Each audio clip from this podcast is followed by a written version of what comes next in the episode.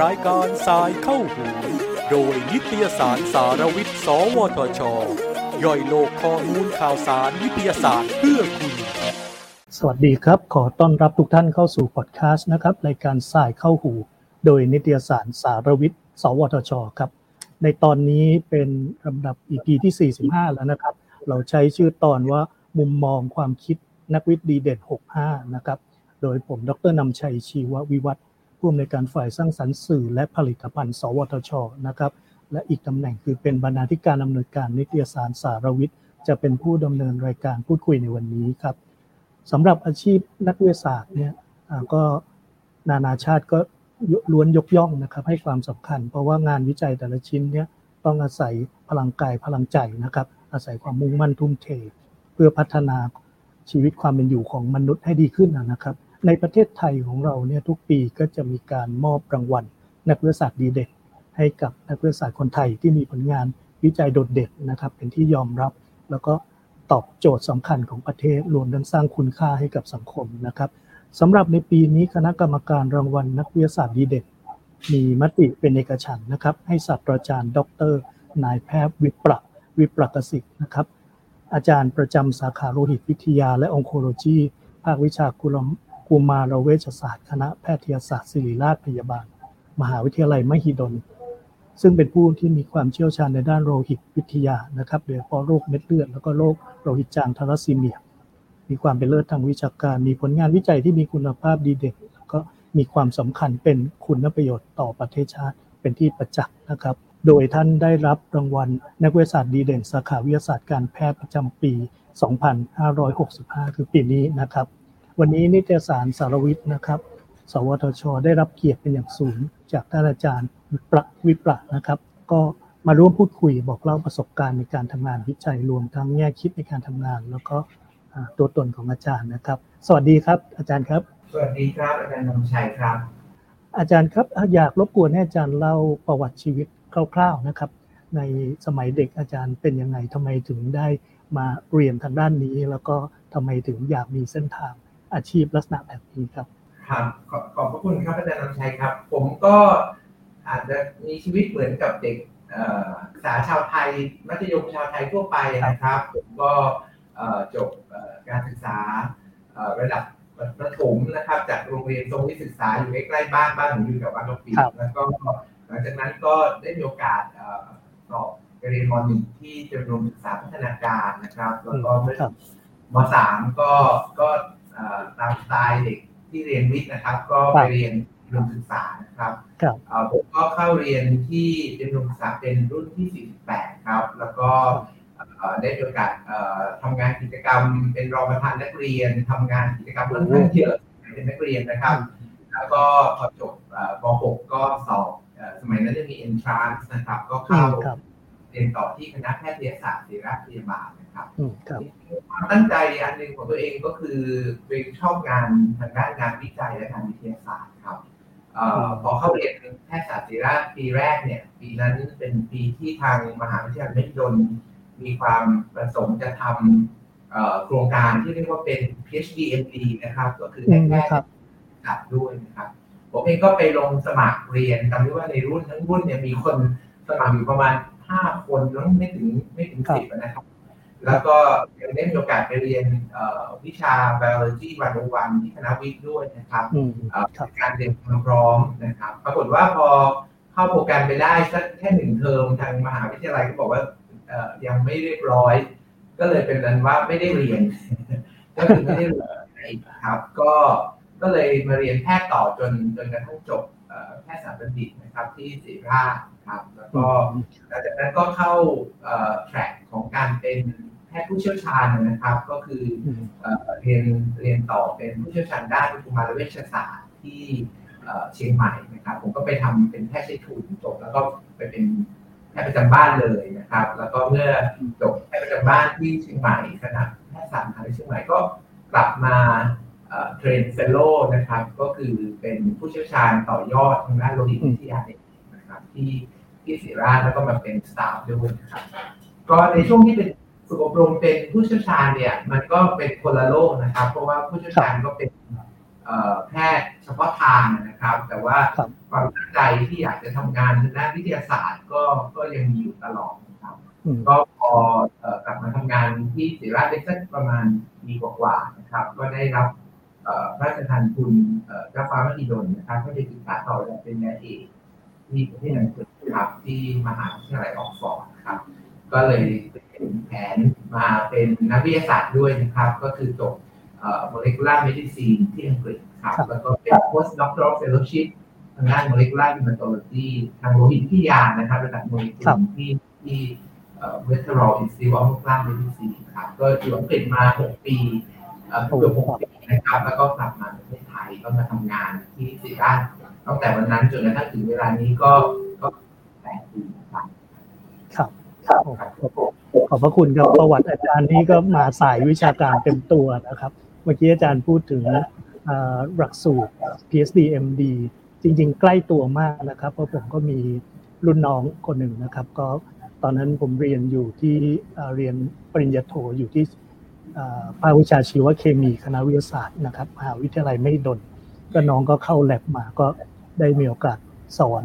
เรื่องเทคนิคแลบกัน ตอนนี้เป็นศาสตราจารย์ไปแล้วครับเพิ่งได้ตำแหน่งศาสตราจารย์ปีล่าสุดนี้เองก็เป็นเป็นโครงการที่ดีนะฮะสร้างนักวิทยาศาสตร์ด้วยสร้างแพทย์ด้วย two in one นะฮะอาจารย์คือโครงโครงการผมเรียกตัวเองว่าผมเป็นรุ่นสูงครับ ไม่ใช่ทำไมสูงรุ่นก่อนรุ่นหนึ่งครับ ครับผมครับ อาจารย์มีงานวิจัยเด่นๆ เยอะเลยนะครับ ขอให้อาจารย์ลองเล่ายกตัวอย่างสักนิดครับว่าอาจารย์ตอบโจทย์ปัญหาเนี่ยช่วยแก้ปัญหาของผู้ป่วยยังไงสำหรับงานวิจัยอาจารย์ครับ ครับได้ครับอาจารย์เอ่อต้องขออนุญาต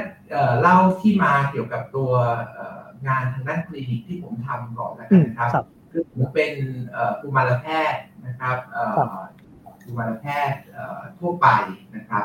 แล้วก็มาเป็นฝึกอบรมต่อเป็นผู้เชี่ยวชาญด้านโลหิตวิทยา โลหิตวิทยาก็คือโรคของเม็ดเลือดนะครับเม็ดเลือดของมนุษย์เนี่ยมันผลิตขึ้นมาจากไขกระดูกนะครับ แล้วมันก็จะมีเลือดมีตัวระบบเลือดหลักๆ ที่ที่เรารู้จักคือระบบเลือดแดง ระบบเม็ดเลือดขาว แล้วก็ระบบเกล็ดเลือดแล้วก็การแข็งตัวของเลือดนะครับ ทีนี้ ผมผมก็ดูเป็นสโลที่ดูแลทั่วไปทั้งทุกสามระบบ แต่มีความสนใจแล้วก็โฟกัสในเรื่องของระบบเม็ดเลือดแดงเป็นหลักครับนี้โรคของเม็ดเลือดแดงเนี่ยมันก็จะมีทั้งโรคที่เป็นโรคพันธุกรรม แล้วก็โรคที่เกิดขึ้นใหม่นะครับ แต่ว่าโดยส่วนใหญ่เนื่องจากผมเป็นหมอเด็กเนี่ยโรคที่เป็นทางพันธุกรรมจะค่อนข้างเด่น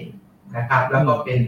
สาเหตุหลักที่ทำให้เกิดปัญหาขึ้นมาในเด็ก เพราะว่า พันธุกรรมมันถ่ายทอดมาตั้งแต่พ่อแม่แล้วเด็กก็จะมีอาการค่อนข้างไวนะครับ เพราะฉะนั้นโรคพันธุกรรมทางโลหิตวิทยาส่วนใหญ่เนี่ย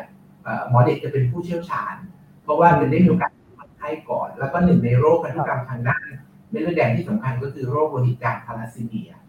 ครับเพราะฉะนั้นเนื่องจากมันเป็นโรคที่เจอเยอะมากนะครับ ในประเทศไทยแล้วก็ในภูมิภาคเอเชียตะวันออกเฉียงใต้นะครับ ก็เลยเป็น หัวข้อความสนใจในทางด้านงานวิจัยของผมตั้งแต่เริ่มต้นเนื่องจากว่ามันเป็นโรคทางพันธุกรรมเนี่ยสิ่งที่ผมไปศึกษาต่อในฐานะที่เป็นนักวิทยาศาสตร์เนี่ยก็คือไปศึกษาเรื่องเกี่ยวกับการใช้เทคโนโลยี DNA แล้วก็เทคโนโลยีทาง RNA เนี่ยมาเพื่อช่วยในการวินิจฉัยโรคครับนะครับเพราะฉะนั้นก็คือจะเป็นส่วนของงานวิจัยหลักที่ผมทำตั้งแต่อยู่ที่ต่างประเทศ แล้วก็ กลับมาในประเทศไทย ก็คือเราใช้เทคโนโลยีของการวิเคราะห์ DNA เนี่ยนะครับในการหาสาเหตุของโรคให้กับผู้ป่วยเพราะฉะนั้นในกรณีของผู้ป่วยโรคโลหิตจางทาลัสซีเมียเนี่ยนะครับผมก็ได้ศึกษาเรื่องเหตุหรือการเปลี่ยนแปลงในระดับ DNA เนี่ยมาตั้งแต่ประมาณปี 999 นะครับที่ศึกษาวิจัยในเรื่องนี้นะครับ ตอนนี้ก็ 20 กว่าปีแล้ว แล้วก็ได้ค้นพบการเปลี่ยนแปลงชนิดใหม่ ๆ นะครับในคนไทยนะครับ แล้วก็รวมทั้งในตัวอย่างที่มาจากต่างประเทศด้วยนะครับตัวอย่างเช่นเราค้นพบการกลายพันธุ์ที่ผมตั้งชื่อว่าฮีโมโกลบินปากน้ำโพนะครับอันนี้ก็เป็นการกลายพันธุ์ที่เราตีพิมพ์เมื่อ 20 ปีที่แล้วนะครับ เราค้นพบการกลายพันธุ์ที่เรียกว่าฮีโมโกลบินกวางเสนะครับ อันนี้ก็คือเป็นการกลายพันธุ์ที่ ทำให้เกิดโรคในมนุษย์นะครับ แล้วก็ในตอนที่เราพบเนี่ย ตอนนั้นเรายังไม่รู้ว่าสาเหตุมันเกิดจากอะไร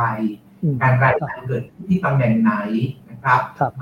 ยีนอัลฟาหรือยีนเบต้านะครับผมค้นพบฮีโมโกลบินยะลานะครับฮีโมโกลบินเจ้าพระยาอันนี้ก็เป็นการกลายพันธุ์หลักๆ ที่เราเจอหลังๆบางอย่าง การกลายพันธุ์เราไม่ได้ตั้งชื่อนะครับ แต่ก็จะมีการกลายพันธุ์อีกเป็นจำนวนมากที่เราพบ จากการวิเคราะห์ดีเอของคนไทยหรือคนในภูมิภาคนะครับการกลายพันธุ์พวกนี้เนี่ยถ้าพูดในเชิงวิทยาศาสตร์เนี่ยมันเป็นเสมือน natural model นะครับในทาง biology โดยเฉพาะทางด้าน genetic เนี่ยเรารู้ว่ามันมี sequence มันมีลำดับ nucleotide นะครับ ที่มี variation ที่แตกต่างกัน วิธีการศึกษา แบบหนึ่งที่ที่เราใช้กันนะครับ ก็คือการทำ genotoxicity คือการทำ mutagenesis คือเกิด mutation ขึ้นมาในหนูทดลอง แล้วก็เอามาศึกษาว่าหนูนั้นเนี่ยมีอาการอาการแสดงหรือมีฟีโนไทป์อย่างทีนี้ผมเนี่ยไม่ได้เป็นคนทำหนูทดลอง เพราะว่าผมไม่ได้ทำ regenesis นะครับ เพราะว่าตอนนั้นมันต้อง sacrifice หนูต้องต้องเอาหนูมาทำบริจำนวนมากๆเราศึกษาจากมนุษย์ เราศึกษาจากการกลายพันธุ์ที่เราเจอในมนุษย์ แล้วพยายามจะสร้างความเข้าใจในทางด้านวิทยาศาสตร์ โดยเฉพาะอย่างยิ่งความเข้าใจที่เราเรียกว่า gene regulation คือเราเราอยากรู้ว่าการกลายพันธุ์พวกนี้ถ้ามันเกิด impact กับมนุษย์ เช่นมันทำให้เกิดอาการซีดมีปัญหาทางด้านโลหิตวิทยาเนี่ยแสดงว่าการกลายพันธุ์มันต้องมีกลไกบางอย่างที่ส่งผลกระทบกับการแสดงออกของยีน รือโปรตีนที่สำคัญก็คือโกลบินนะครับเพราะฉะนั้นการที่เราศึกษาการกลายพันธุ์ในมนุษย์พวกนี้เนี่ยวัตถุประสงค์นอกเหนือจากเราเอามาช่วยแก้ปัญหาให้กับคนไข้เช่น เราไม่ใช้โรคได้อย่างถูกต้องนะครับ เราสามารถที่จะออกแบบวิธีการตรวจวินิจฉัยก่อนคลอดนะครับที่เรียกว่า prenatal diagnosis หรือการตรวจวินิจฉัยตัวอ่อน pre-implantation genetic diagnosis หรือการวินิจฉัยที่เรียกว่า non-invasive นะครับ prenatal case โดยการตรวจ circulating cell free DNA พวกนี้ทั้งหมดเนี่ยผมทำมาทุกอย่าง โดยเอาความรู้จากการวินิจฉัยหาสาเหตุแล้ว เอามาดัดแปลงออกแบบเครื่องมือออกแบบการทดสอบให้กับคนไข้เป็นรายบุคคลเป็นรายครอบครัวนะครับแล้วสิ่งสำคัญในทางที่เราเป็นนักวิทยาศาสตร์เนี่ยคือ เมื่อเราเจอการกลายพันธุ์หลายๆอย่างเนี่ย เราสามารถนำสิ่งที่เราเจอเนี่ยนะครับมาสร้างสมมติฐาน หรือพยายามที่จะมาอธิบายหรือเข้าใจว่าการกลายพันธุ์เนี้ยส่งผลกระทบอย่างไรนะครับต่อการแสดงออกของยีนเอ่อจริงๆมีงานสำคัญชิ้นหนึ่งที่ผมภูมิใจมาก แล้วก็เป็นงานที่ทำตั้งแต่ปี2006นะครับผมเป็น first author นะครับ co first author ในเอ่อ paper อันนึงในวารสาร Science ครับนะครับซึ่งซึ่งก็ถือว่าเป็นบริษัททางวิทยาศาสตร์ที่มี impact สูงสุดนะครับจริงๆมีเปเปอร์ใน Nature Genetics ในอะไรแต่ว่าผมผมประทับใจ paper นี้มากที่สุด เพราะว่าเป็นคนไข้เราได้ศึกษาคนไข้ที่มาจาก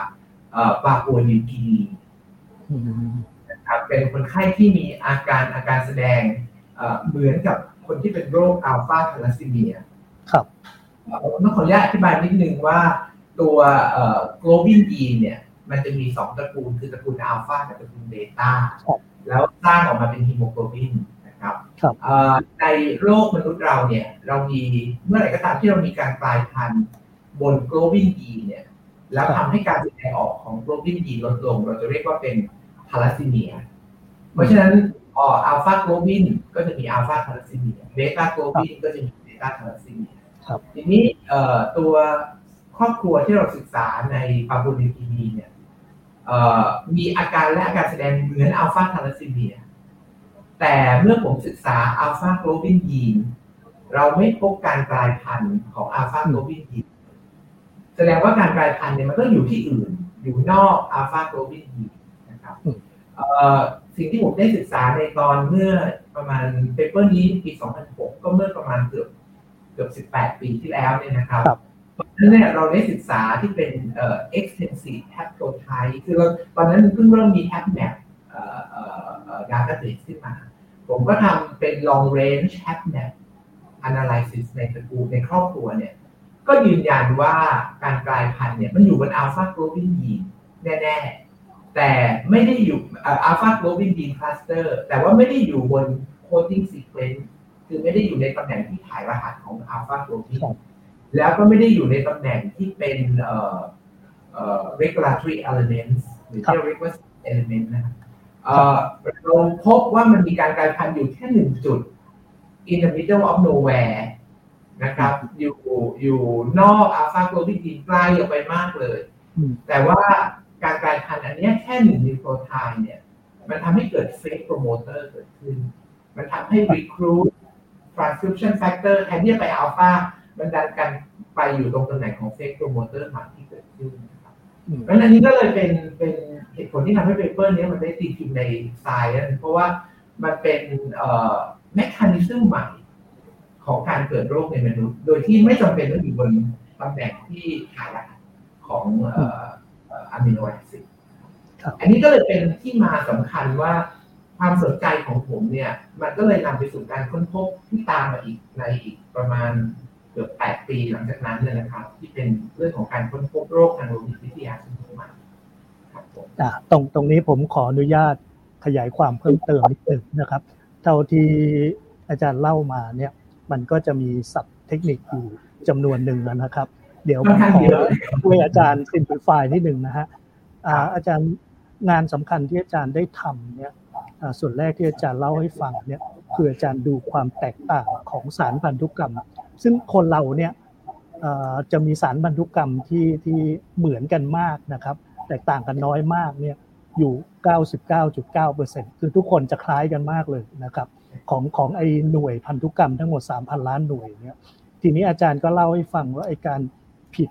เพี้ยนไปเล็กน้อยเนี่ยถ้ามันเกิดที่กรอบินยีนเนี่ยยีนเนี่ยก็คือชุดของพันธุกรรมชุดหนึ่งนะครับ อาจจะยาวหลายร้อยหรือหลายพันหน่วยก็แล้วแต่ ทีนี้ถ้ามีผิดปกติที่กรอบินยีนเนี่ย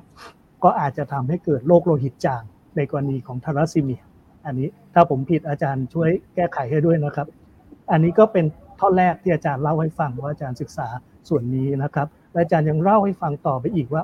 อาจารย์ศึกษาถึงวิธีการตรวจนะครับ ซึ่งมีทั้งตรวจก่อนคลอดนะครับ ตรวจตอนที่เด็กยังอยู่ในครรภ์เลยเป็น prenatal diagnosis นะครับ แล้วก็ใช้วิธีการแบบ non invasive ก็คือว่าเป็นวิธีการที่ปลอดภัย ทั้งกับแม่และเด็กไม่ทำให้เกิดอันตรายอะไรนะครับ อันนี้คือส่วนที่อาจารย์เล่าให้ฟังอีกส่วนหนึ่งนะครับ แล้วก็ยังมีอีกหลายส่วนนะครับ รวมทั้งงานวิจัยสำคัญ ซึ่งตีพิมพ์ในวารสาร Science นะครับสำหรับคนที่อยู่นอกวงการวิทยาศาสตร์เนี่ยอาจจะไม่อาอาจจะไม่ค่อยเข้าใจว่าไอ้ไอความสำคัญเวลาเราพูดถึงชื่อวารสารเนี่ยมันจะมีลำดับของมันมีความโด่งดังนะครับ Science กับ Nature เนี่ยก็เป็น วารสารวิทยาศาสตร์ที่ที่ระดับ top top สุดๆของโลกแล้วอะนะครับ ฉะนั้นก็เป็นความน่าภาคภูมิใจนะครับ ที่อ่ามีคนไทยสามารถตีพิมพ์ในวารสารระดับนี้ได้นะครับ อาจารย์ก็เล่าให้ฟังเรื่องความพิสดารของโรคอะนะครับ ว่าไปเจอคนไข้จากปาปัวนิวกินี ซึ่งไม่ได้เกิดไอตัวความผิดปกติที่ตัวยีนโดยตรงถูกไหมครับอาจารย์ แต่ไปอยู่ที่การไป เกิดที่ส่วนควบคุม ซึ่งมันอยู่กลอยู่ไปซึ่งพิสดารมากนะครับ อันนี้โดยสรุปนะครับเล่าให้ฟังทวนนิดหนึ่งเมื่อกี้ที่อาจารย์พูดเพราะว่าสำหรับคนทั่วไปอาจจะมีเทคนิคเยอะนิดหนึ่งนะครับ คนในฟิลเนี่ยฟังแล้วอาจจะลื่นผมฟังแล้วไม่ติดขัดอะไรนะครับ ก็น่าตื่นเต้นครับ ฟังอาจารย์แล้วก็รู้สึกว่าอาจารย์ได้ทำงานวิจัยที่มีความน่าตื่นเต้นมากนะครับ ทีนี้ถามอาจารย์ต่อครับ อาจารย์ก่อนที่จะได้รางวัลนักวิทยาศาสตร์ดีเด่นเนี่ยปี 2558 อาจารย์ได้รางวัลผลงานวิจัยดีเด่นจากสภาวิจัยแห่งชาตินะครับ ไอผลงานอาจารย์ตอนนั้นที่ไปทำให้ได้รางวัลนี้เนี่ย อยากให้อาจารย์ช่วยเล่าสักนิดหนึ่งครับ ตอนนั้นไปทำอะไรเข้าตากรรมการครับ ครับ ขอบคุณครับอาจารย์เอ่อก็จะก็จะเป็นลักษณะงานที่ต่อเนื่องกันนะครับ อาจารย์ครับจากเอ่องานที่ผมได้เล่าเมื่อสักครู่ว่าเอ่อ ธีมของงานวิจัยที่ผมทำเนี่ย คือการที่เราจะพยายามเข้าใจคนไข้อืมเข้าใจสาเหตุของการเกิดโรคให้มากขึ้นนะครับครับคือในแง่ของการวินิจฉัยโรคเนี่ย ในฐานะที่ผมเป็นแพทย์เนี่ย แพทย์เนี่ยเราจะมีหลักเกณฑ์ในการวินิจฉัยโรค ที่เป็นหลักเกณฑ์เอ่อเอ่อมาตรฐาน ซึ่งส่วนใหญ่การวินิจฉัยโดยใช้หลักเกณฑ์มาตรฐานเนี่ย เราจะอาศัยอาการและอาการแสดงทางคลินิกของคนไข้เป็นสำคัญครับ นะครับผมขออนุญาตยกตัวอย่าง อย่างเช่นคนไข้โรคทาลัสซีเมียที่เรากำลังพูดถึงเนี่ยนะครับเราจะดูจากอาการเช่นคนไข้มาแสดงด้วยเรื่องซีด มีตับโตม้ามโต มีอาการเหลืองนะครับ แล้วเมื่อเราดูอาการแสดงที่เราสามารถจะตรวจวิเคราะห์ได้ เช่น เราเอาเลือดคนไข้เนี่ยมาตรวจ เราพบว่าคนไข้มีภาวะซีด มีฮีโมโกลบินต่ำ มีเปอร์เซ็นต์ความเข้มข้นเลือดลดลง หรือ hematocrit ลดลงนะครับ แล้วก็ไปตรวจการแสดงออกในระดับโปรตีนนะครับ การแสดงออกในระดับโปรตีน ก็คือการตรวจชนิดฮีโมโกลบินอืมเช่นเราเจอชนิดฮีโมโกลบินเป็นฮีโมโกลบิน F ขึ้นเยอะ ซึ่งปกติจะไม่เจอ เราเจอฮีโมโกลบิน E เราเจอฮีโมโกลบินเอ่อเอ่อ Constant Spring หรืออะไรพวกนี้ อันนี้เป็นการตรวจอาการแสดง จริงๆ การวินิจฉัยโรคของหมอปัจจุบันเนี่ย เราทำแค่นั้นก็คือว่าจบนะครับ แต่สิ่งที่ผมทำเนี่ยคือการลงลึกกว่านั้น คือการไปหาว่าเขาแสดงแบบเนี้ยสาเหตุถ้าเป็นโรคพันธุกรรมเนี่ย มันเป็นเพราะว่ามันมีการกลายพันธุ์ของสารพันธุกรรมอย่างไรอืมแล้วมันอธิบายมันสอดคล้องกับผลการตรวจของอาการและอาการแสดงหรือไม่ครับงั้นเพราะฉะนั้นอันนี้ก็เลยเป็นเอ่ออาจจะเป็นโชคดีของผมก็ได้ เพราะว่าผมเป็นเป็นแพทย์ที่ดูแลคนไข้นะครับเอ่อผมก็จะวินิจฉัยคนไข้ตามมาตรฐานที่แพทย์ควรจะวินิจฉัยก่อนครับแล้วก็มาทำการวิเคราะห์ในระดับ DNA อีกครั้งหนึ่งนะครับครับ ทีนี้เอ่อผลงานที่เป็นผลงานวิจัยดีเด่นเนี่ยก็คือเอ่อผมได้มีโอกาสดูแลคนไข้แปดครอบครัวนะครับในครอบครัวเนี่ยสี่ครอบครัว มีอาการและก็อาการแสดงเหมือนกับคนไข้โรคทาลัสซีเมีย ที่ผมพูดไปแล้วอืมครับแต่เมื่อเราทำการวิเคราะห์โกลบินยีนของคนไข้เนี่ย เราก็พบว่า globin gene ของเขาไม่ว่าจะเป็นทั้ง alpha globin และ beta globin เนี่ย ไม่ได้มีความเอ่อผิดปกติอืมที่จะอธิบายเอ่อเอ่อสิ่งที่คนไข้แสดงออกได้ครับนะครับ คือมันมันผิดฝาผิดตัวมันอธิบายไม่ได้นะครับอืม แสดงว่าคนไข้ต้องมีอย่างอื่น ต้องมีปัญหาอย่างอื่น หรือมีการกลายพันธุ์อย่างอื่นที่เป็นปัจจัยที่ทำให้เอ่อมีอาการและอาการแสดงมากกว่าที่ควรจะเป็นนะครับ อีกสี่ครอบครัวเนี่ย เป็นครอบครัวที่มาแสดงด้วยอาการทางโลหิตที่อีกประเภทหนึ่งนะครับ เราเรียกว่าเป็นกลุ่มเอ่อภาษาเทคนิคเราเรียกว่า enzymopathies ก็คือเป็นกลุ่มที่มีเอ่อ การทำงานของเอนไซม์นะครับซึ่งเป็นโปรตีนที่ทำหน้าที่ในการสร้างพลังงานในเม็ดเลือดแดงเนี่ยผิดปกติเม็ดเลือดจะแตกอีกรูปแบบหนึ่งอืมนะครับผมเองก็เป็นผู้เชี่ยวชาญเรื่องโรคนั้นด้วยนะครับอืมเราก็ใช้โรคกลุ่มนั้นได้ เราตรวจวัด activity ของเอนไซม์ก็คือระดับการทำงานของเอนไซม์ก็ปรากฏเอนไซม์ก็มีการทำงานที่ลดลงจริงอืมแต่ปรากฏว่าเมื่อเราทำการวิคือจริงๆแล้วถ้าเราวินิจฉัย โดยวิธีมาตรฐานแบบหมอเนี่ย มันคือจบแล้วอืมมันคือมีแค่นั้นมันมันไม่ต้องทำอะไรอย่างอื่นละก็คืออะละ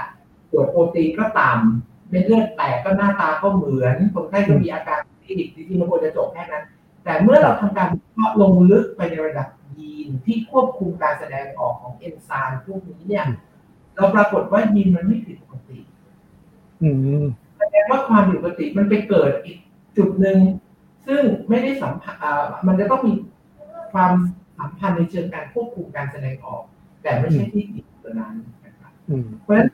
ในสองกลุ่มคนไข้เนี่ย เราได้ทำการวิเคราะห์เอ่อจีโนมของคนไข้นะครับ แล้วเราก็ใช้วิธีการที่เรียกว่าเอ่อทำ whole genome resequence ใหม่นะครับอืมแล้วเราก็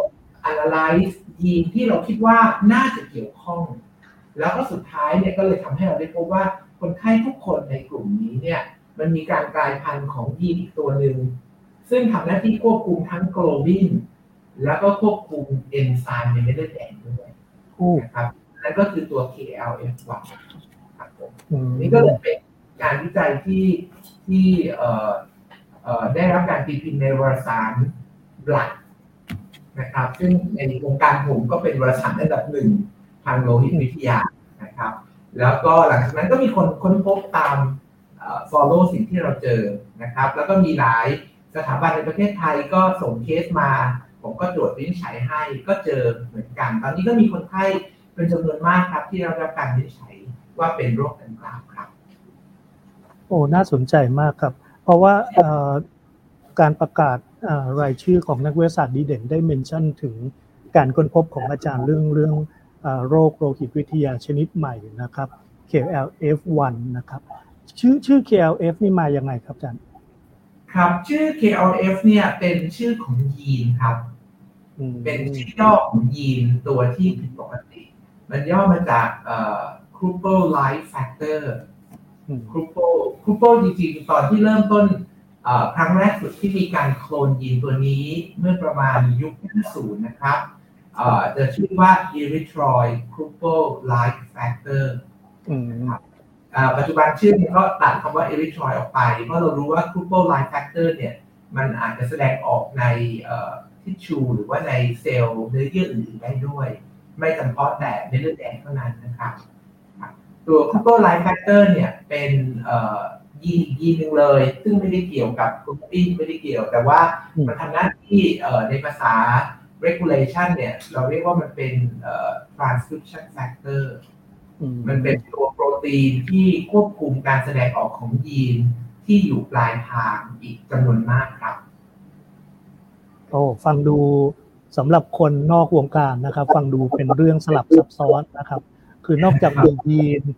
แล้วยังมีตัวควบคุม ซึ่งเป็นอีกยีนหนึ่งหรือว่าเป็นอีกระบบหนึ่งมาควบคุมยีนที่เราสนใจอีกนะครับ ก็ฟังดู สำหรับนักวิชาการด้วยกันเนี่ยฟังดูน่าตื่นเต้นนะสนุกมากเลยครับอาจารย์ทีนี้ถามอาจารย์ต่อของสำหรับสวทชเนี่ยเราเราช่วงเกิดโควิดปัญหาโควิดขึ้นมาเนี่ยเราก็แปลงในตัวความรู้ที่เป็นแพลตฟอร์มนะฮะสำหรับคนทั่วไปเนี่ยเราพูดถึงแพลตฟอร์มเนี่ยอธิบายเพิ่มนิดหนึ่งว่าหมายถึงว่ามันเป็นความรู้ซึ่งสามารถนำไปใช้กับกับ ยกตัวอย่างศึกษาโรคหนึ่งอยู่แต่ว่าความรู้แบบเนี้ยมันไปใช้อีกโรคหนึ่งได้ฉะนั้นความรู้แบบเนี้ยมันมีลักษณะเป็นแพลตฟอร์มนะครับ ภาษาอังกฤษก็ก็เทียบแบบเป็นชานชลาสามารถเปลี่ยนเปลี่ยนรถเปลี่ยนรถไฟไปมาได้นะครับ ของเราอย่างเช่นเราเรามีนักไวรัสวิทยานะครับ ดรอนันต์เนี่ยศึกษาไวรัสวิทยา ไม่ใช่ไวรัสที่ก่อโรคโควิด แต่ว่าพอโควิดมาเนี่ยเราก็สามารถหันมาศึกษาโรคโควิด ได้ทันทีนี้ทราบมาว่าอาจารย์เองก็ได้ประยุกต์ใช้ความรู้ของอาจารย์ในช่วงที่เกิดวิกฤตโควิด -19 เหมือนกันนะครับ อยากให้อาจารย์เล่าประสบการณ์ให้ฟังนิดหนึ่งว่าอาจารย์ทำอะไรไปยังไงบ้างครับ ได้ครับขอบคุณอาจารย์นำชัยครับที่อาจารย์พูดเรื่องแพลตฟอร์มเนี่ยถูกต้องเลยครับผม เพราะว่าผมเองเนี่ยเราทำสิ่งที่เรียกว่าเป็น genetic analysis หรือ DNA analysis อันนี้ถ้าถ้ามองว่ามันเป็นแพลตฟอร์มเนี่ยมันก็คือแพลตฟอร์มใหญ่แพลตฟอร์มหนึ่งเลย เพราะว่าสิ่งมีชีวิตทุกชนิดเนี่ยเอ่อมันต้องมี genetic material หรือสารพันธุกรรมเป็นเป็นเอ่อเรียกว่าเป็น backbone ของการก่อชีวิตเลยเพราะฉะนั้นไม่ว่าจะเป็นมนุษย์ซึ่งอาจจะถือว่าเป็น สัตว์เลี้ยงลูกด้วยนมชนิดหนึ่ง ซึ่งมีพัฒนาการในระดับสูงสุด ไปกระทั่งถึงสิ่งมีชีวิตที่เรียกว่า primitive ที่สุดอย่างไวรัสเนี่ยนะครับก็ต้องมี genetic material ก็คือมี DNA หรือมี RNA เป็นองค์ประกอบนะครับตัวผมเองเนี่ยนอกเหนือจากการทำงานวิจัยเป็นนักวิทยาศาสตร์ เป็นแพทย์นักโลหิตวิทยาที่ดูแลคนไข้เนี่ยนะครับ ผมยังเอางานวิจัยของตัวเองเนี่ยมาสปินออฟออกมาเป็นรูปแบบของบริการ ที่เรียกว่าบริการเรื่องของการตรวจวิเคราะห์ทางด้านพันธุกรรมนะครับตั้งบริษัทขึ้นมาชื่อบริษัท a d g e n e s นะครับตอนนี้ก็มีอายุมา 8 ปีแล้วครับ ก็ก็เติบโตได้เรื่อยๆนะครับวัตถุประสงค์กลางหนึ่งก็คืออยากให้การตรวจทดสอบพวกนี้มันเข้าถึงได้ง่ายขึ้น สำหรับคนไข้หรือประชาชนทั่วไป รวมทั้งแพทย์ในสถาบันอื่น ๆ ด้วย เพราะว่าโดยระบบของมหาวิทยาลัยที่ผมทำงานโรงพยาบาลที่ทำงานเนี่ยเราไม่สามารถจะรับตัวอย่างจากข้างนอกเข้ามาทำได้ ยกเว้นว่าคนไข้ต้องมาทำบัตรนะครับ เพื่อมาตรวจวิเคราะห์อันที่หนึ่งอันที่สองคือการทดสอบหลายๆอย่างที่ผมพูดเนี่ยเรื่องของการวิเคราะห์ DNA ในเชิงลึกเนี่ยมันไม่ได้บริการ ปัจจุบันของระบบโรงพยาบาลนะครับเพราะฉะนั้นเราไม่สามารถจะเอาเคสที่ไปไปทำในโรงพยาบาลได้ ก็เลยต้องทำบริษัทขึ้นมา ทีนี้พอปีเอ่อ2020 ที่ผ่านมาที่เริ่มมีการระบาดของโควิด เนี่ยครับเออจริงๆในแลบของผมเนี่ยที่เป็นแลบบริการเนี่ยเราทำการตรวจไวรัสเหมือนกันครับ ก่อนหน้านี้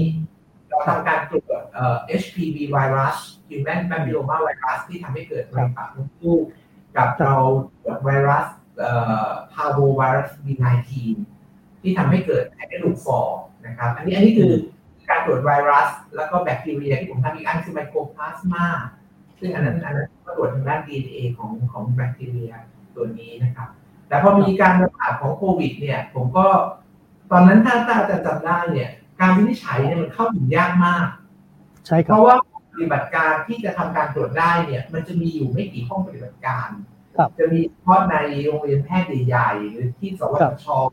หรือที่กรมวิทยาศาสตร์การแพทย์นะครับครับ ทีนี้ตอนนั้นเนี่ยผมก็เลยตัดสินใจว่า เอ๊ะถ้าเกิดเราไม่ช่วยประเทศตอนนี้เนี่ย มันก็น่าจะแย่เพราะว่าเอ่อคนอาจจะติดเชื้อมา ตอนนั้นยังไม่มี ATK นะครับถ้าทุกคนจำได้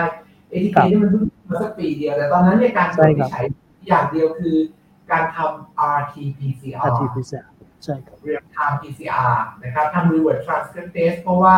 ตัวไวรัสมันเป็น mRNA นะครับตอนนั้นไม่มีใครรู้จักคำว่า RT-PCR เอาแค่คำว่า PCR อย่างเดียวชาวบ้านทั่วไปก็ไม่รู้แล้วว่ามันคืออะไรใช่ครับทีนี้ก็เลยมองว่าเออมันเป็นมันเป็นเอ่อมันเป็น global duty อย่างหนึ่งที่ในฐานะที่เราเนี่ยรู้เรื่อง DNA เรารู้เรื่องการวิเคราะห์พันธุกรรม เราควรจะต้องเข้ามาช่วยประเทศในในส่วนนี้ครับนะครับก็เลยตัดสินใจเอ่อสร้างห้องแลบที่เป็นเอ่อ class 2 plus นะครับที่ที่เป็น BSc class 2 plus เลย เพื่อที่ว่าจะได้สามารถตรวจประเมินโดยกรมวิทยาศาสตร์การแพทย์ได้ก็ลงทุนแล้วก็เริ่มให้บริการเรื่องของการตรวจเอ่อวินิจฉัยเอ่อเรื่องของโควิด -19 นะครับ ก็ในช่วง 2 ปี3 2ปีกว่าที่ผ่านมาเนี่ยผมก็คิดว่าเราน่าจะเป็นหนึ่งในแลบที่ตรวจวินิจฉัยโควิดมากที่สุด เราตรวจไปประมาณถึงล้านห้าแสนเคสว้าวสำหรับโควิด -19 นะครับ เราให้บริการทั้งประเทศแล้วก็รวมทั้งในโครงการภูเก็ตแซนด์บ็อกซ์ด้วยนะครับครับทีนี้ตอนที่ผมเริ่มทำห้องบริการขึ้นมาปุ๊บเนี่ยเอ่อแน่นอนคือมาตรฐานห้องบริการต้องได้ เพื่อความปลอดภัยสูงสุด ของคนทำงาน ก็คือนักวิทยาศาสตร์น้องเทคนิคการแพทย์ที่ต้องเป็นคนตรวจนะครับ เรื่องของคุณภาพเรื่องของการจัดการสิ่งส่งตรวจ การจัดการขยะติดเชื้อพวกนี้พวกนี้มันจะต้องมีความรู้ต้องเป็นองค์ความรู้ทั้งหมดนะครับ ซึ่งเอิญว่าดีเพราะเราทำเรื่องพวกนี้อยู่แล้ว เราตรวจพันธุกรรมอยู่แล้วเป็นเป็นงานหลักนะครับเรื่องของการที่เราจะมั่นใจเรื่องของผลการตรวจ เรื่องของการ validate testing ให้ได้มาตรฐาน การทำ RT-PCR การแปลผลนะครับครับรวมทั้งอาจารย์อาจารย์สงสัยต้องนึกภาพว่าปกติห้องแลบที่เป็นห้องแลบวิจัยหรือห้องแลบบริการธรรมดาเนี่ย เราทำตรวจกันวันหนึ่ง20 test 30 test เล็กน้อยอ่าจำนวนไม่เยอะครับอ่านะครับ แต่ถ้าเราต้องทำวันละ5,000เทสคนละเรื่องเลยเนี่ยมันคนละคนละเรื่องเลย เพราะฉะนั้นครับมันก็มีมันก็มีระบบไอทีเข้ามาลิงก์ เอาดึงข้อมูลจากเครื่อง แล้วก็เอาไป generate report ขึ้นมาแบบอัตโนมัติอะไรแบบนี้นะครับ ซึ่งซึ่งอันนี้ก็ก็ผมถือว่าเรามีประสบการณ์ที่เราได้ทำงานตรงนี้ แล้วก็สุดท้ายคือตอนที่เริ่มมีการควบคุมป้องกันในช่วงเดือนเมษาของปี 2020 เนี่ย ตอนนั้นผมก็มองเห็นแล้วว่า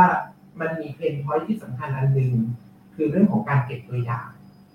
เราเรารู้ดีว่าตัว RNA ของตัวโควิดเนี่ยมันค่อนข้าง unstable เพราะฉะนั้นการเก็บตัวอย่างที่ไม่เหมาะสม ไม่ได้มีการควบคุมอุณหภูมิที่ดีพอนะครับ แล้วก็ตัวกระบวนการของcold chain ในเรื่องของโลจิสติกเนี่ย ตัวนี้ก็เป็นปัจจัยสำคัญมาก ที่จะมีผลต่อเรื่องของการเกิด false negative ในแง่ของการตรวจ RT-PCR อันนั้นคือประเด็นที่ผมมองเห็น ส่วนที่สองก็คือกระบวนการในการเก็บตัวอย่างเนี่ยเนื่องจากเมษาปีนั้นเนี่ยถ้าอาจารย์จำได้มันร้อนมาก แล้วก็เราจะมีภาพน้องๆ med tech น้องๆพยาบาลหรือหมอที่ไปเก็บตัวอย่างกลางแดดหรือตามปั๊มน้ำมัน แล้วก็ทำงานได้แค่ประมาณสักชั่วโมงเดียวก็ต้องเลิกแล้วเพราะว่าหมดแรงฮะเหนื่อยแรงมันมันเหนื่อยมันล้ามากนะคครัรับบเอ่อก็เลยนั่นก็เลยเป็นเหตุว่าผมคิดว่าเอ่อ กระบวนการในการเก็บเนี่ยมันน่าจะมีวิธีที่ที่ง่ายกว่านี้ แล้วก็รวดเร็วกว่านี้ แล้วสามารถทำได้เอ่อในจำนวนมากๆนะครับ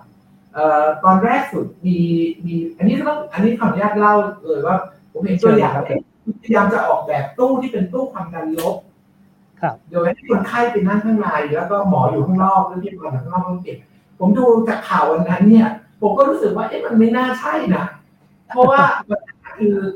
การที่เราดูดเชื้อไวรัสเข้าไปไว้ในตู้ทั้งหมดครับปัญหาคือตัว surface decontamination เนี่ย มันจะทำได้ complete อย่างไร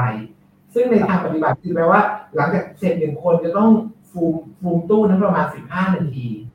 นะฮะนั่นก็เลยอันนั้นเป็นจุดสำคัญที่ผมเห็นว่า เอ๊ะแทนที่เราจะเป็นตู้ลบมันต้องเป็นตู้บวกสิอืมแล้วเราเน้น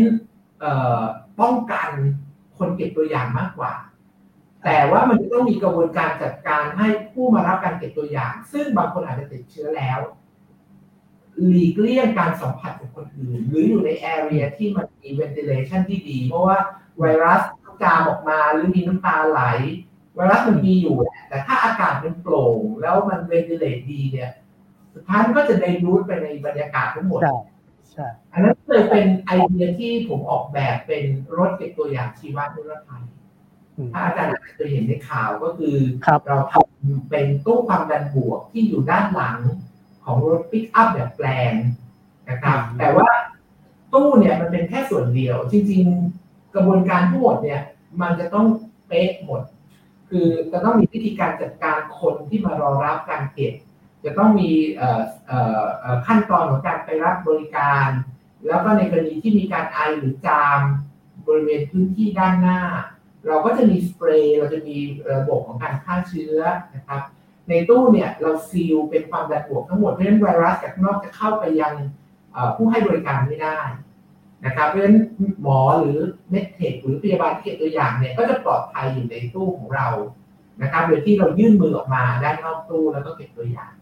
แล้วก็เราออกแบบตู้เย็นที่ฟิกไว้ตรงนั้นเลยพอเก็บเสร็จปุ๊บตัวอย่างจะวิ่งเข้าตู้เย็นทันที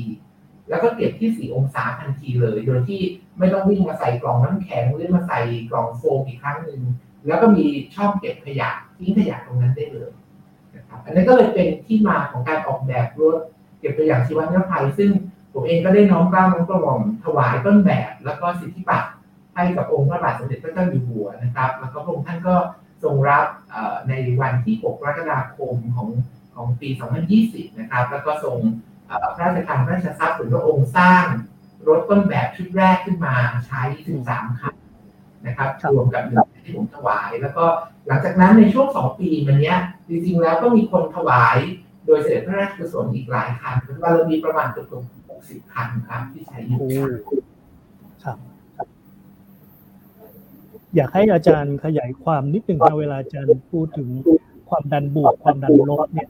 มันเทียบกันยังไง มันมันบวกลบกับอะไรอย่างเราเราเทียบกับความดันบรรยากาศปกติครับอาจารย์เช่นถ้าสมมติเราหน่วยน่าจะเป็นพาสคาลนะครับคือคือเราอยู่ในในในในอากาศปกติ ในห้องปกติเนี่ยมันมีความดันของบรรยากาศปกติอยู่แล้วนะครับ ทีนี้ถ้าเป็นความดันบวก แปลว่าความดันเนี่ยเหมือนกับความดันมันจะต้องมากกว่าความดันบรรยากาศปกติ อาจจะมากกว่า 5 พาสคาล 10 พาสคาล ของรถเนี่ยผมออกแบบไว้ที่ 20 พาสคาลเลย คือให้มันดันออกไปจนแบบ ไม่มีทางที่มันจะอากาศจากข้างนอกมันจะเข้ามาในพื้นที่นั้นได้นะครับหมายแต่ถึงถ้าหมายถึงอ่าครับหมายถึงส่วนนิรภัยเนี่ยส่วนที่คนทำงานอยู่ในในรถของที่อาจารย์ออกแบบเนี่ยความดันมันมีความดันเป็นบวก มันดันออกไปนอกตัวคนทำดันงานอากาศออกนอกตัวรถทั้งหมดเลยอ๋อใช่ครับ ครับครับผมครับเพราะฉะนั้นเวลาเรานึกภาพว่าถ้าคนติดเชื้อจามออกมาหรือหายใจแล้วมีอากาศมีด็อกเลตออกมาเนี่ยด็อกเลตพวกนี้เนี่ยจะถูกความดันดันออกไปหมดเลยแล้วมันก็จะออกไปนอกตัวรถไม่เข้ามาในตัวแชมเบอร์ หรือในตัวเอ่อตู้นิรภัยที่เราออกแบบไว้นะครับฉะนั้นคนทำงานปลอดภัย คนทำงานปลอดภัยแน่นอนแล้ว อันนี้ก็เป็นความจริงเพราะว่า ตั้งแต่เราใช้รถอันนี้มาเนี่ย ผมก็ยังไม่เคยได้ยินว่ามีใครที่ติดเชื้อจากการไปบริการนะครับ อันนี้ค่อนข้างมั่นใจเลยว่าร้อยเปอร์เซ็นต์คนทำงาน แล้วไม่ต้องใส่ชุด PPE สะดวกเลยติดแอร์เย็นฉ่ำเลยครับเอ่อโอ้เยี่ยมเลยแอร์แล้วก็เพราะฉะนั้นสิ่งสำคัญคือหนึ่งคนเนี่ยทำงานติดต่อกันสี่ชั่วโมงห้าชั่วโมงได้เลยครับแบบไม่ต้องหยุดเลยถ้าไม่ได้เข้าห้องน้ำนะครับ เพราะฉะนั้น เอ่อเวลาใช้รถแบบนี้ตอนที่ปีที่แล้วถ้าอาจารย์จำได้จะมีการตรวจที่เรียกว่าคัดกรองนะครับการตรวจคัดกรองออกไปในแต่ละจุดเนี่ย ก็เราจะตรวจวันหนึ่งเนี่ยได้สองพันตัวอย่างต่อรถหนึ่งคันครับที่เลยเพราะฉะนั้นเราสามารถเปลี่ยนเจ้าหน้าที่สักสองสามคนแล้วก็สามารถเก็บตัวอย่างได้เอ่ออย่างต่อเนื่องนะครับครับผม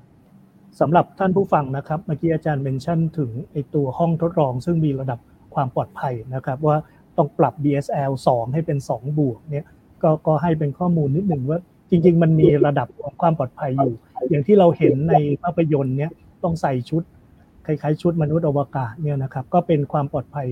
ขั้นสูงนะครับ เพราะว่าเชื้ออาจจะมีอันตรายแล้วติดได้ง่ายแล้วอาจจะรักษายากมากหรือรักษาไม่ได้เนี่ยก็จะต้องเป็น BSL 3 ขึ้นไปนะครับสำหรับห้องทดลองทั่วไปที่เราทำกันอยู่ปกติก็อยู่ที่ ประมาณ BSL 2 หรือว่า2บวกแค่นั้นนะครับ ในประเทศไทย BSL 3 มีไม่กี่แห่ง ฉะนั้นฉะนั้นก็ก็ยังค่อนข้างจำกัดอยู่นะครับ สร้างยากมากผมเข้าใจว่าผู้ก่อสร้างในบ้านเราเนี่ยยังทำไม่ค่อยเป็นนะฮะต้องต้องเวลาประมูลต้องหาคนบริษัทจากเมืองนอกมามามาทำให้เหมือนกัน อีกเรื่องหนึ่งคืออาจารย์พูดถึงเทคนิค RT-PCR ซึ่งเราฟังกันคุ้นหูแล้วนะฮะแต่ว่าหลายท่านอาจจะไม่ทราบว่า จริง ๆ แล้วเวลาดูเรื่องภาพยนตร์พวก CSI นะครับสืบสอบสวนเนี่ยไปเก็บพวกเลือดพวกอะไรมาแล้วมาตรวจเนี่ย วิธีการเพิ่มจำนวน DNA เพื่อทดสอบเนี่ยเรียกว่า PCR PCR คือเพิ่มจำนวน DNA ทีนี้ไอตัวไวรัสซึ่งทำให้เกิดโรคโควิด เนี่ยบังเอิญว่ามันเป็น mRNA ก็เลยต้องแปลงให้เป็น DNA ก่อน วิธีแปลงเนี่ยเรียกว่า RT นะฮะเป็นวิธีแปลงให้เป็น DNA พอแปลงปุ๊บ ก็มาขยายเพิ่มจำนวนด้วย PCR มันเลยเลือกชื่อเรียกชื่อวิธีว่าเป็น RT PCR นะครับ ก็พอฟังอาจารย์ยิ่งยิ่งฟังก็ยิ่งตื่นเต้นอาจารย์ทำอะไรทำประโยชน์กับประเทศชาติมากเลยนะครับ อาจารย์มีเป้าหมายชีวิตในการทำงานต่อไปยังไงครับ ครับโอ้ถ้าถ้าถามเป้าหมายใหญ่สุดเลยนะครับอาจารย์คือส่วนครับตัวเนี่ย ผมผมเอง จริงๆไม่เคยเล่าเรื่องนี้ออกสื่อหรือให้ใครฟังมาก่อนเลยนะครับ แต่ว่าเราอยากฟังครับ ก็ก็เป็นความตั้งใจตั้งแต่กลับมาจากที่ประเทศอังกฤษนะครับ ก็คือผมผมได้แนวคิดอันหนึงจากที่ที่อยู่ที่อังกฤษก็คือเอ่อที่อังกฤษเนี่ยจะมีเอ่อองค์กรสำคัญอันหนึงชื่อว่า Welcome Trust ครับนะ Welcome Trust ซึ่งเอ่อจะเป็น องค์กรในเกิดในเชิงเอกชน แต่ว่าอืม support เรื่องของงานวิจัยทางด้านวิทยาศาสตร์ แล้วก็งานวิจัยทางด้านการแพทย์นะครับเอ่อผมเองได้มีโอกาสไปทราบแล้วก็ศึกษาเกี่ยวกับที่มาของ Wellcome Trust เนี่ยซึ่งก็คือก็คือบริษัท Glaxo Wellcome ครับซึ่งก็คือบริษัทยายักษ์ใหญ่ในประเทศครับอังกฤษนะครับแล้วที่เริ่มต้นจากการเป็นเอ่อร้านขายยาเล็กๆในเอ่อลอนดอน แล้วก็โดยที่ปณิธานของของของ founder ของ Glaxo เอ่อของ Wellcome เนี่ยก็คือ Mr. Wellcome เนี่ยก็คือต้องการจะเอาผลกำไรส่วนหนึ่งของธุรกิจเนี่ยมาสนับสนุนเรื่องของงานวิจัย แล้วก็ concept เนี่ยเขามีมาเป็นร้อยร้อยปีแล้วแล้วก็ Wellcome เองก็เป็นสถาบันสำคัญอันหนึ่งที่ funding มีทั้ง institute ที่ทำเรื่องงานวิจัยทางด้าน genome research รวมกระทั่งถึงการเอา funding เนี่ยไปให้กับ unit วิจัยต่างๆ ที่อยู่ในมหาวิทยาลัยหรืออยู่ในโรงพยาบาล แล้วก็แล้วก็เอ่ยชื่อ แล้วก็ตั้งชื่อว่าเป็น Wellcome Trust Unit นะฮะครับด้านนู้นด้านนี้อะไรไปผมก็มีความรู้สึกว่าเออประเทศไทยเราควรจะต้องมีอะไรแบบนี้บ้างนะครับครับแล้วก็แต่นี้ผมเองก็ก็ไม่สามารถที่จะไป convince เอ่อเอ่อคนอื่นได้ ก็เลยคิดว่าตั้งใจจะทำธุรกิจ ขึ้นมาของตัวเอง โดยใช้องค์ความรู้ทางด้านเอ่อ bio technology ที่มีเนี่ยแล้วก็สร้างเอ่อฟาวเดชันขึ้นมาสักอันหนึ่งที่จะเอามาสนับสนุนงานวิจัยแล้วก็พัฒนาของประเทศในอนาคตนะครับอันนี้ก็คือเป็นเป็นความฝันแล้วเป็นสิ่งที่ตัวเองตั้งใจที่อยากจะทำให้เกิดขึ้น เพราะว่าผมมองว่าคืองานวิจัยคือผมเองเป็นนักวิจัยมาตลอด 18 ปีที่ผ่านมาหรืออาจจะตั้งแต่สมัยอยู่ที่อังกฤษเนี่ย ผมก็รู้ข้อจำกัดของนักวิจัย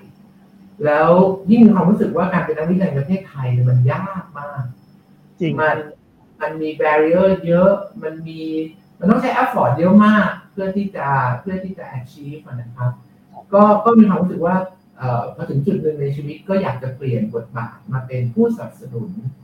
มาเป็นเอ่อคนที่จะ reinforce เรื่องของงานวิจัยในระดับประเทศ แต่ผมอยากทำในบริบทของการเป็นเอกชน ของเป็นภาคธุรกิจมากกว่า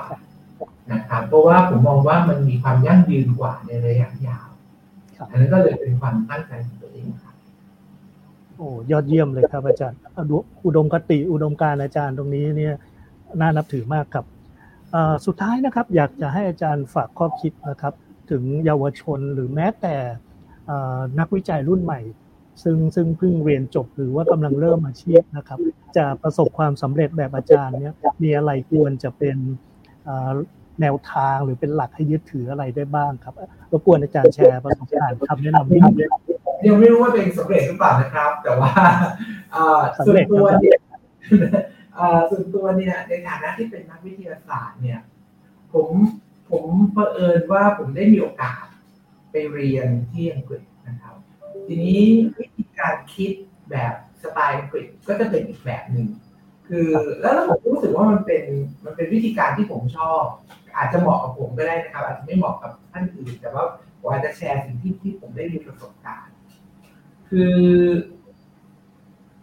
คือวิธีการสำคัญที่ที่นักวิทยาศาสตร์ที่ที่ผมได้ได้เจอที่ออกซฟอร์ดหรือที่อังกฤษแล้วก็ได้มีโอกาสบางบางส่วนที่ไปเทรนที่เคมบริดจ์เนี่ยเห็นก็คือว่า วิทยาศาสตร์เนี่ยมันจะจบกันที่ห้องกาแฟอืมคือความหมายก็คือว่าเอ่อเวลาที่เรามีแนวคิดขึ้นมาเนี่ยนะครับเอ่อเราจะคิดคนเดียวเนี่ยไม่ได้ ครับมันต้องมีการแลกเปลี่ยนนะครับ แล้วก็โชคดีว่าตอนที่ผมอยู่ที่ Institute of Molecular Medicine เนี่ยมันมีคนที่มีแบ็กกราวด์หลาย ๆ อย่างมาอยู่รวมกันนะครับ เพราะฉะนั้นเวลาที่เรามีสมมติฐานอะไรบางอย่างของเราขึ้นมาเนี่ยเอ่อ ถ้าเราคิดของเราอยู่คนเดียวเนี่ยอืมเราก็มักจะรักแนวคิดเรามากเกินไปอ๋อเราจะเหมือนกับลูกอะครับ ลูกเรามักจะสวยและน่ารักเสมอ หรือหล่อหรือดีที่สุดเลยครับแต่บางทีเนี่ยมันจำเป็นที่เราต้องเอาลูกลูกของเราเนี่ย อันนี้ผมแค่เปรียบเทียบมันเอาลูกเรามาแก้ผ้าแล้วให้คนอื่นช่วยกันวิจารณ์ว่าเอ๊ะวิธีคิดเอ๊ะ concept นี่มันอบอุ่นไหม มันมันใช้ได้จริงหรือเปล่า หรือว่ามันมีแง่มุมอื่นที่ที่เออเราอาจจะมองไม่เห็นเพราะฉะนั้นผมเลยใช้คำว่าวิทยาศาสตร์มันจบที่ห้องกาแฟ เพราะว่าผมได้ใช้เวลาอยู่ที่ห้องกาแฟเยอะมาก เพื่อจะคุยกับคน แล้วก็ถามไอเดีย แล้วก็รับ input จากจากคนอื่นแล้วกระบวนการในการไปทำ experiment เนี่ย มันเป็นแค่แค่การยืนยัน สิ่งที่ที่เราคิดครับ นี่คือ concept ที่ที่ที่ผมได้เลยนะครับ อันนี้คือคือคืออันที่สองทีนี้ในกรณีที่ว่าถ้าเกิดเราเราไม่ได้อยู่ใน environment ที่มันจะมี interaction แบบนี้ได้ สิ่งที่เราจะทำได้เนี่ย ก็คือการที่เราจะต้องศึกษาให้เยอะ แล้วก็หาข้อมูลเอ่อในฐานข้อมูลที่มีอยู่ให้มากที่สุด อันนี้คือสิ่งที่ผมคิดว่า งานวิจัยหลายงานเนี่ย ที่ที่มีบางคนมาเสนอเนี่ยจริงๆผมว่ามันจบตั้งแต่ literature search ครับคืออันนี้คือสิ่งที่ผมคิดว่านักเรียนไทยหรือนักเรียนศาสตร์รุ่นใหม่จะต้องเข้าใจหรือว่า คือคุณมีความคิดได้ คือผมเนี่ยเอ่อไม่ต้อง literature search เพราะผมมีแต่คนที่แบบตอนที่เรียนเนี่ยมันเป็นคนที่รู้เรื่องอยู่เต็มไปหมดเราก็ถามคนนั้นคนนี้คนนี้เอ้ามีเปเปอร์นี้อะเราไปอ่านก่อนโอเคจบแต่ถ้าเราไม่มีแบบนั้นเราต้อง work very hard แต่เดี๋ยวนี้ทุกอย่างมันง่ายขึ้น ทุกอย่างมีแค่ปรับรู้ เพราะฉะนั้นการทำ literature search การไปดูที่ว่ามีแง่มุมอื่นๆเกี่ยวกับคำถามที่เราสนใจนี่ยมีคนทำไปแล้วหรือยัง หรือมีคนเคยเศึกษาอะไรบางอย่างที่ใกล้เคียงแล้วหรือยังเนี่ย อันนี้มันจะช่วยมาก ๆ เลย เพราะในที่สุดสุดท้ายเนี่ย มันจะไปสู่การ identify knowledge gap คือสิ่งที่เรายังไม่รู้ แล้วมันทำให้การงานวิจัยของเราเนี่ย มันมีประโยชน์นะครับ เพราะฉะนั้น ผมอยากจะฝากน้องๆรุ่นใหม่เลยว่า เวลาเราจะทำอะไรขึ้นมาสักเรื่องหนึ่งเนี่ย เราต้องทำ literature search แล้ว identify knowledge gap ที่ถูกต้องที่ได้ เพราะเมื่อไหร่ก็ตามถ้าเรามีสิ่งที่ถูกต้องอยู่ในมือเนี่ย มันจะเป็นเสมือนเข็มทิศที่จะนำเราไปสู่ความสำเร็จครับ การที่เราจะทำงานวิจัยวิทยาศาสตร์ให้สำเร็จได้ มันจะต้องเป็นงานที่มีประโยชน์มี impact แล้วก็แน่นอนสำหรับนักวิจัยที่อยู่ในวงวิชาการโรงมหาวิทยาลัย หรือหรือสถาบันวิจัย คือการได้รับการตีพิมพ์เพราะฉะนั้นถ้าเรารู้ว่าอะไรที่มันเป็นสิ่งที่เขากำลังมองหา อะไรที่มันยังไม่มีคำตอบ แล้วเราให้คำตอบที่ถูกต้องเหมาะสม สมเหตุสมผลโดยกระบวนการทางวิทยาศาสตร์ อันนั้นนะผมก็เชื่อว่าจะเป็นงานวิจัยที่มีคุณค่าและก็มีประโยชน์ขอเพิ่มเติมอีกนิดครับอาจารย์ผมผมเดาว่าคนส่วนใหญ่เนี่ยทำงานหนักไปสักพักแล้วเนี่ย มันจะต้องเจอปัญหานู่นนี่นั่นเยอะแยะไปหมดนะครับและอาจจะเกิดอาการท้อได้ อยากได้คำแนะนำอาจารย์ครับเวลาท้อเนี่ยจะทำอย่างไรผมอะเราเราเจอมาทุกรูปแบบครับ ส่วนตัวเนี่ยผมคือคือสำหรับผมเนี่ย พออาจจะเป็นเพราะอายุมันเยอะขึ้นด้วยนะครับ พออายุมากขึ้นเนี่ย เราจะรู้เลยว่าทุกวิกฤตมีโอกาส ทุกวิกฤตมีโอกาสเสมอนะครับ อันนี้เนี่ยผมเรียนรู้จาก ประสบการณ์ในชีวิตของตัวเองเลยเอ่อคือตอนที่ผมยังเด็กๆอยู่เนี่ยเอ่ออายุน้อยๆแล้วก็ไปเริ่มทำงานเป็นนักวิจัยนักวิทยาศาสตร์ที่อังกฤษเนี่ยไปเรียน PhD เนี่ยผมจำได้เลยว่าสามเดือนแรกผมเนี่ย ผมยังเก็บสมุดนี้ไว้เลย PCR ผมไม่เคยขึ้นเลยอืมคือ PCR น้ำเปล่าขึ้นมารันเจลแล้วเป็นน้ำเปล่าตลอดเอ่อคือ คือช่วงนั้นน่ะมันเป็นช่วงของการวัดใจ ว่าเราจะไปต่อไหมนะครับ ในตอนเด็กเนี่ย ผมมันยังมีความคิดแบบเด็กๆว่ายังไงเราต้องทำให้ได้ เราก็ต้องทำให้มันขึ้นให้ได้ เราต้องแก้ปัญหาให้ได้ ก็ทำมันทุกวิถีทาง อันนั้นคือถ้าเรายังอายุน้อยเนี่ยนะครับเอ่อผมก็อยากแนะนำว่ามันต้องสู้อะครับคือทุกคนจะต้องมีหนึ่งหมื่นชั่วโมงอะของการฝึกฝน ใช่ไหมครับ ที่เขาบอกว่าการที่คุณจะเป็นเลิศทางด้านใดด้านหนึ่งเนี่ยคุณต้องต้องใช้เวลาในการฝึกฝนตัวเองอะนะครับไม่ว่าคุณจะทำอาชีพอะไรจะเป็นนักไวโอลินเป็นนักเปียโนหรือจะเป็นคนทำ PCR เหมือนผมอย่างเงี้ยผมก็ต้องฝึกฝนตัวเองจนกระทั่งเราดีไซน์ได้ถูกต้องไพรเมอร์เราทำดีcondition เราออกแบบได้ถูกต้องทุกอย่างจนกว่าเราจะถึงจุดนั้น ทุกคนต้องฝึกฝนมันถ้าอายุน้อยๆเนี่ยผมคิดว่ามันต้องสู้กับมันต้องฝึกฝนก่อน นี่พออายุเริ่มมากขึ้นเราเริ่มมีประสบการณ์มากขึ้นเนี่ยเราก็จะอุปสรรคอีกรูปแบบหนึ่งที่ไม่ใช่แบบนี้ละจะเป็นอุปสรรคที่มาจากบริบทจากเอ่อ ecosystem ที่มันไม่พร้อมเรื่องอะไรต่างๆ แล้วแน่นอนอุปสรรคพวกนี้สำหรับผมตอนเนี้ย ผมผ่านสิ่งพวกนี้มาหมดละผมรู้เลยว่าอุปสรรคพวกนี้มันเป็นเพียงแค่วิกฤตที่ทำให้เราเปิดประตูใหม่บางอย่างขึ้นมา เพราะฉะนั้นเนี่ยอยากให้ทุกคน มองหาโอกาสใหม่นะครับบางครั้งเนี่ยเราชกกำแพงไปเนี่ยมันก็มีแต่เจ็บมือ เราอาจจะต้องไปหาทางเปิดประตูในช่องทางอื่นมากกว่า แล้วสุดท้ายเราก็ไปถึงจุดที่เราต้องการเอ่อเราขึ้นไปเชียงใหม่เนี่ย เราไม่จำเป็นต้องบินไปก็ได้ครับครับบางทีเราขึ้นรถไฟก็ได้ เราขับรถเองก็ได้นะครับครับเราขึ้นเรือไปถึงนครสวรรค์แล้วเดี๋ยวไปต่อรถทัวร์ก็ยังได้เลยครับ เพราะฉะนั้นผมเชื่อว่าโอกาสไปถึงจุดสุดท้ายเนี่ย มันมีได้หลายวิธี เพราะฉะนั้นบางทีเราต้องถอยหลังออกมา แล้วก็มองหาประตูอื่นๆที่มันจะเปิดแล้วพาเราไปสู่จุดที่เราต้องการครับซึ่งจะเรียกว่าสำเร็จหรือเปล่าผมก็ไม่รู้นะเป็นคำแนะนำที่มีประโยชน์มากนะครับ เพราะมาจากประสบการณ์จริงครับ วันนี้ก็ต้องขอขอบคุณศาสตราจารย์ ดรนายแพทย์วิปรัก วิปรักสิทธิ์นะครับ เป็นอย่างสูงครับ ขอบพระคุณครับอาจารย์ที่เสียสละเวลานะครับมาร่วมพูดคุยแล้วก็บอกเราประสบการณ์ทั้งการวิจัยแล้วก็ในแง่ของความคิดความเห็นวิธีการทำงานนะครับสำหรับท่านผู้ชมที่ชมรายการพอดแคสต์สายเข้าหูนี้อยู่นะครับ ก็กลับมาพบกันใหม่กับตอนหน้านะครับ กับสาระความรู้ทางด้านวิทยาศาสตร์เทคโนโลยีที่น่าสนใจนะครับ วันนี้ผมกับอาจารย์วิประนะครับ ต้องขอลาไปก่อนสวัสดีครับขอบคุณ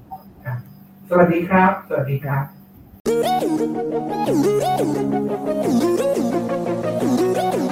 ติดตามรับฟังรายการทรายเข้าหู ได้ทุกวันอังคารทางนัสดาพอดแคสต์และแฟนเพจนิตยสารสารวิทย์